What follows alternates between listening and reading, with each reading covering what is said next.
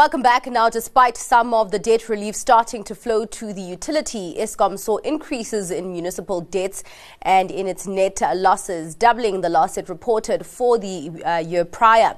Eskom presented its annual results for the 2022-23 financial year after a record year of load shedding.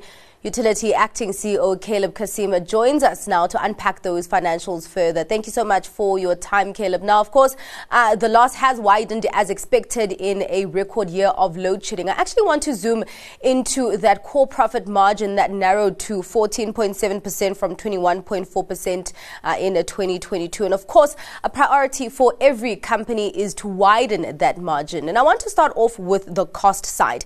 Is there any way around cost containment? So I think on on the cost containment, we definitely have initiatives to manage our operating costs.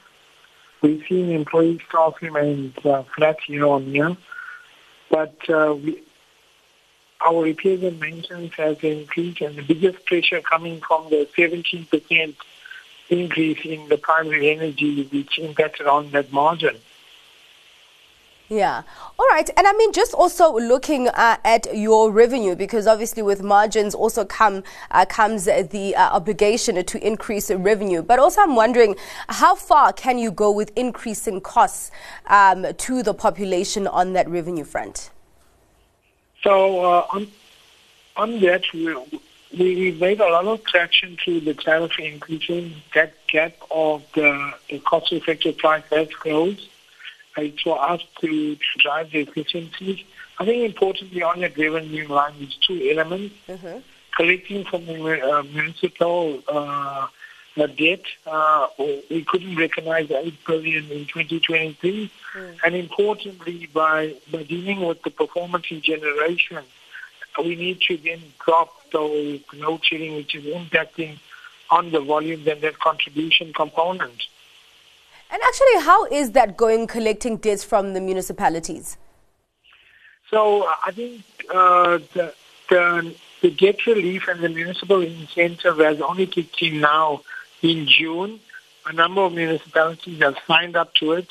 What we've seen uh, so far from August, September, and now in October, positive trends of them adhering to their current accounts so that is positive. There are uh, more municipalities that are on the horizon to sign up, and my understanding, National Treasury has extended the period to sign up um, to the end of October today.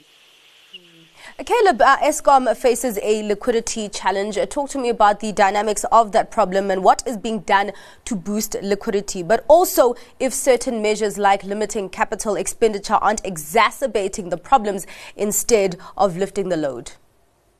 So I think well, the, the benefit of the debt relief means that uh, the debt service commencements are matched by national treasury in terms of our maturities. It allowed us to now allocate the capex when we discuss with them for the operating requirements over these next three years.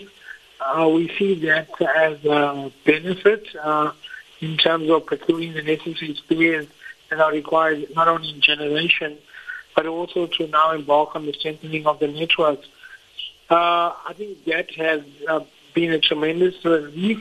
Over and above liquidity, it allows us to focus on all the other issues of the organization. Mm, all right. I mean, uh, just uh, looking at uh, the financial, obviously, the, the need to diversify uh, renewable energy sources away from Eskom, what has been the financial impact of consumers taking up uh, additional uh, sources of energy away from Eskom? So, we, we have seen that about 4.5 gigawatts of sales linked to PV in particular coming to on the system, and obviously it does drop your revenue.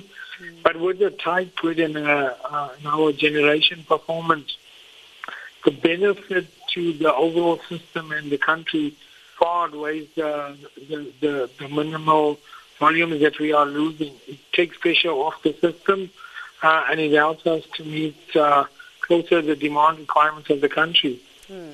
And I mean, just as we're talking about uh, renewable energy, uh, talk to me about the renewable energy available to Eskom and what the pipeline looks like there. So there, there are a number of uh, bid windows and projects in the pipeline. Uh, for us to unlock that as a country, we need to allow access to the transmission grid in particular and distribution grid. We are we are pursuing initiatives of curtailment and engaging rules which going to our governance as well as that of the regulator. Uh, that will then unlock a number of projects, not only for the bid window 6 and 5, but more importantly in the upcoming bid window 7 and 8 going forward. Yeah. Uh, uh, Calib, where is the energy available if, uh, the uh, energy availability factor right now? And would you say that you are on track to meet those uh, targets that you've set, 65% uh, by March 2024 and 70% by March 2025?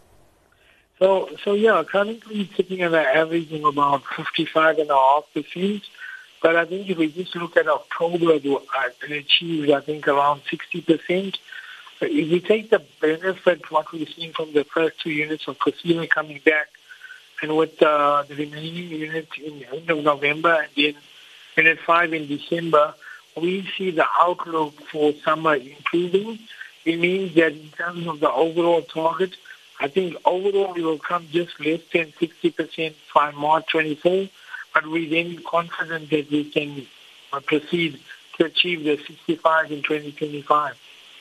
Calib, what will uh, Eskom be concentrating on in order to improve on these financials in the next financial year? Uh, I think, uh, firstly, from our side, we need to stop the leakage in terms of certain of our costs to focusing on corruption, fraud, and criminality, not only in terms of internal controls, putting more automation and technology in place, but working with law enforcement agencies the second one is obviously we're looking forward to the benefits we'll get from the municipal incentive. And last but not least, we need to drop this overall diesel spend from 30 billion combined with the IPPs to about 10 billion. So that's a 20 billion benefit. And last but not least, dropping the and improving the availability gives us revenue and contribution margin. All right. Well, thank you so much for your time and unpacking those uh, financials for us. Uh, that was Calib Cassim, acting CEO at Eskom.